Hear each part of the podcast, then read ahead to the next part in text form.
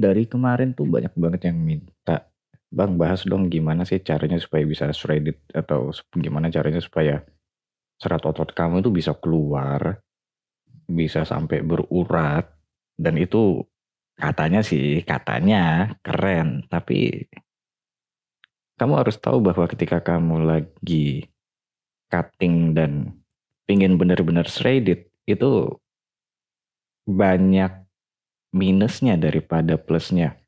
Aku kasih tahu deh plusnya, cuma kamu kelihatan lebih keren. That's it. Nggak ada keuntungan lainnya, nggak ada keuntungan tambahan buat otot, nggak ada keuntungan kamu bisa dapat pekerjaan bagus. No, itu nggak ada. Ketika kamu memutuskan untuk shredded, apalagi sampai body fat kamu itu di bawah 5%, itu bakal lebih banyak negatifnya daripada positifnya. Kita bahas negatifnya yang pertama. Kamu bakal susah untuk ngejaga badan kamu supaya bisa shredded sampai setahun misalnya. Itu nggak bakalan bisa kecuali kamu pakai steroid atau suplemenmu gila-gilaan. Masalahnya aku tahu kamu yang ngedengerin podcast ini pasti kebanyakan uangnya pas-pasan, dan yang kedua juga makannya masih ngawur. Makanya aku lebih memilih untuk udahlah ngapain sih sampai kering kalau bukan kontes mending gak usah. Di bukuku, di online courseku yang aku bikin sama Honji juga, aku selalu bilang gak usah sampai shredded banget kecuali kamu beneran untuk foto supaya terlihat keren atau kamu ikut kontes.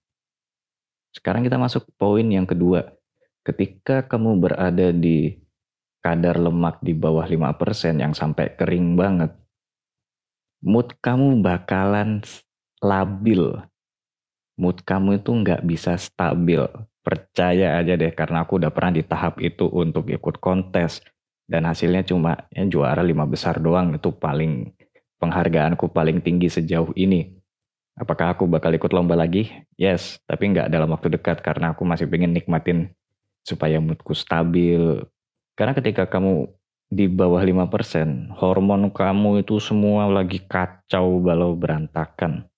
Mulai dari testosteron kamu kacau, estrogen kamu kacau, kortisol kamu bisa naik saat misalnya kortisol tuh naik pagi nih, melunjak sampai siang, sorenya turun, malam bisa naik lagi bahkan sampai dua kali lipat saking gak stabilnya. Kenapa? Karena body fat kamu di bawah 5% tubuh akan berpikiran bahwa wah gila ini orang udah nggak punya lemak lagi nih di dalam tubuhnya. Pun kalau punya sedikit banget. Itu mengakibatkan tubuh jadi punya peringatan dini untuk kalau semisal ada apa-apa dia bakalan cepat mati. Dan itu beneran ketika body fat kamu itu sedikit dan kamu nggak makan misalnya dua atau tiga hari ada kemungkinan kamu bisa mati.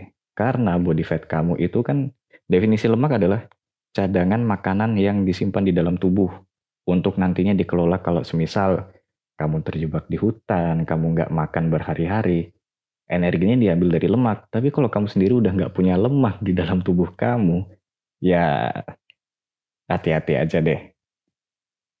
Yang ketiga masih berkaitan sama hormon.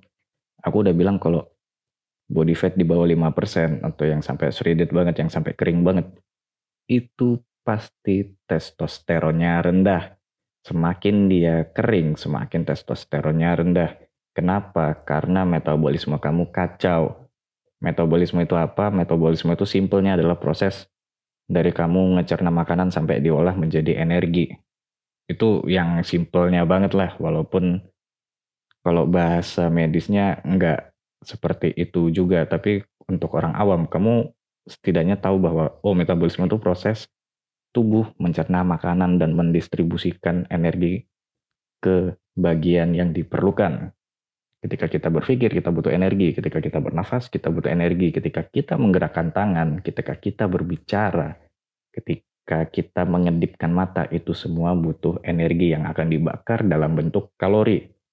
Kalau kamu sampai memutuskan untuk punya badan yang kering, hati-hati aja ketika nanti metabolisme kacau, dan efeknya adalah hormon testosteron kamu bakalan rendah banget. Itu bakal menyebabkan sex drive kamu, dorongan seksual kamu, kemauan kamu untuk ngewe jadi menurun drastis. Itu sebabnya kenapa banyak orang yang habis pakai steroid, mereka rata-rata nggak bisa ngaceng. Kenapa? Karena kalau pakai steroid, efek sampingnya setelah lepas dari steroid, testosteron kamu akan menurun secara drastis. Dan untuk naikinnya lagi secara alami butuh waktu 6 sampai 8 bulan. Jadi please kalau kamu masih pengen shredded, mending gak usah dengerin podcast ini deh daripada kamu ketakutan. Tapi kalau kamu udah mulai kebuka nih wawasannya dan memutuskan untuk nggak shredded lagi, ya bagus. Aku nggak pernah ngelarang kamu untuk shredded, tapi setidaknya punya tujuan yang jelas lah, apalagi kalau untuk jangka panjang itu nggak sehat sama sekali. Yang kelima adalah ketika kamu memutuskan untuk shredded, kamu bakal mengalami yang namanya kelaparan dan itu laparnya nggak bisa kamu tahan. Jadi pada saat kamu shredded itu kamu benar-benar harus berada di dalam kalori yang sangat defisit. Dan ketika lagi dalam kalori defisit, ada kemungkinan bahwa tubuh kamu tuh udahlah nggak usah dikasih makan dikit banget. Ayo dong tambah lagi kalorinya. Ayo dong makan lagi. Aku nggak bisa kerja dengan maksimal kalau bensinnya cuma segini ibaratnya seperti itu makanan itu ibaratnya bensin untuk tubuh kamu dan tubuh kamu itu adalah mobil misalnya ketika mobil yang harusnya tenaganya 4000 horsepower cuma dikasih bensin untuk kapasitas 1000 horsepower ya bakalan nggak ngefek bos kamu bakalan lemes lesu cepet capek tidurmu bisa sampai 12 jam kenapa karena kamu memutuskan untuk selalu shredded ketika kamu lihat di Instagram atau di YouTube kok ada orang yang bisa shredded sampai setahun lebih. Yang pertama, dia suplemennya bagus, makanannya bagus. Atau yang kedua, dia pakai steroid. That's it. Dan yang terakhir adalah efek negatifnya nih yang paling kacau, kematian. Bisa bikin kamu mati. Contoh paling gampang deh kalau kamu sering ngikutin body contest, ketika kamu berada di masa persiapan, oh itu kamu disiksa habis-habisan untuk bisa tampil di depan panggung. Dan setelah tampil di depan panggung itu ada dua babak. Babak pertama itu eliminasi pertama, babak kedua itu eliminasi kedua plus nentuin juara. Jarak antara babak pertama dan babak kedua itu bisa 4 sampai 6 jam. Kalau yang standarnya bagus ya, kalau yang standar Eropa, tapi kalau standar Indonesia kadang cuma dua jam doang habis itu langsung lanjut ke babak kedua. Nah, ketika kamu cuma dikasih jendela istirahat selama 2 sampai 4 jam doang, kamu harus mikir bahwa ketika berpose di depan panggung diliatin juri, itu satu, kalau kamu baru pertama kali ikut lomba, kamu bakalan gugup. Kamu bakalan bingung, kamu bakalan nervous, kamu bakalan excited atau bergembira. Itu semua campur aduk jadi satu dan kamu nggak bisa kendaliin. Akibatnya otak kamu capek. Itu baru otak. Dan ketika kamu berpose pose itu ngemakan banyak tenaga loh. Kalau kamu latihan pose 30 menit aja kamu latihan satu pose itu bisa bikin keringetan karena itu memang capek kamu harus kencengin otot di area tertentu. Kamu harus mikir oh ketika aku pose double bicep harus menghadap ke sini angle-nya yang bagus seperti ini. Ototku yang paling dominan itu otot kanan jadi agak dimiringin ke kiri ya misalnya seperti itu. Otak bakalan kecapean untuk ngeproses informasi seperti itu dalam jangka waktu yang sangat cepat. Apalagi kamu kalorinya kurang bensinnya kurang tambah lagi jadi nggak maksimal lalu setelah itu Kenapa bisa ada kasus kematian?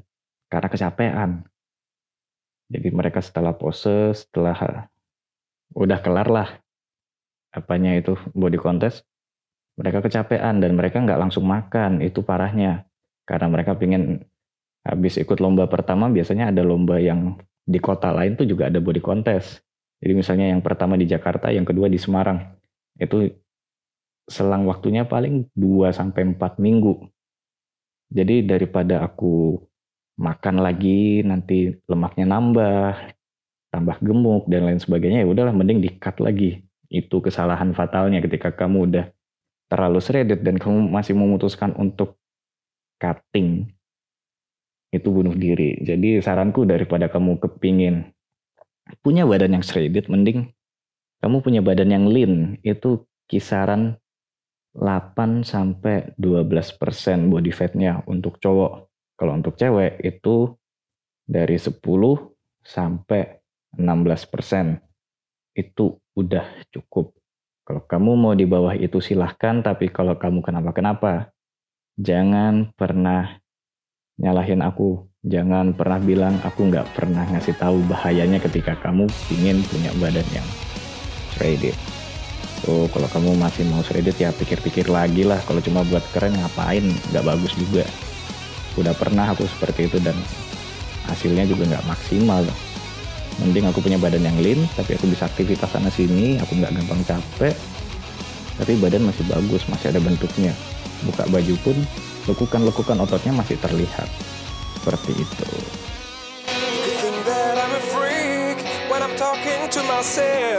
But it's like I was too weak to be someone else. You could think that I'm a creep when I'm singing all alone. But it's like I couldn't see straight on my own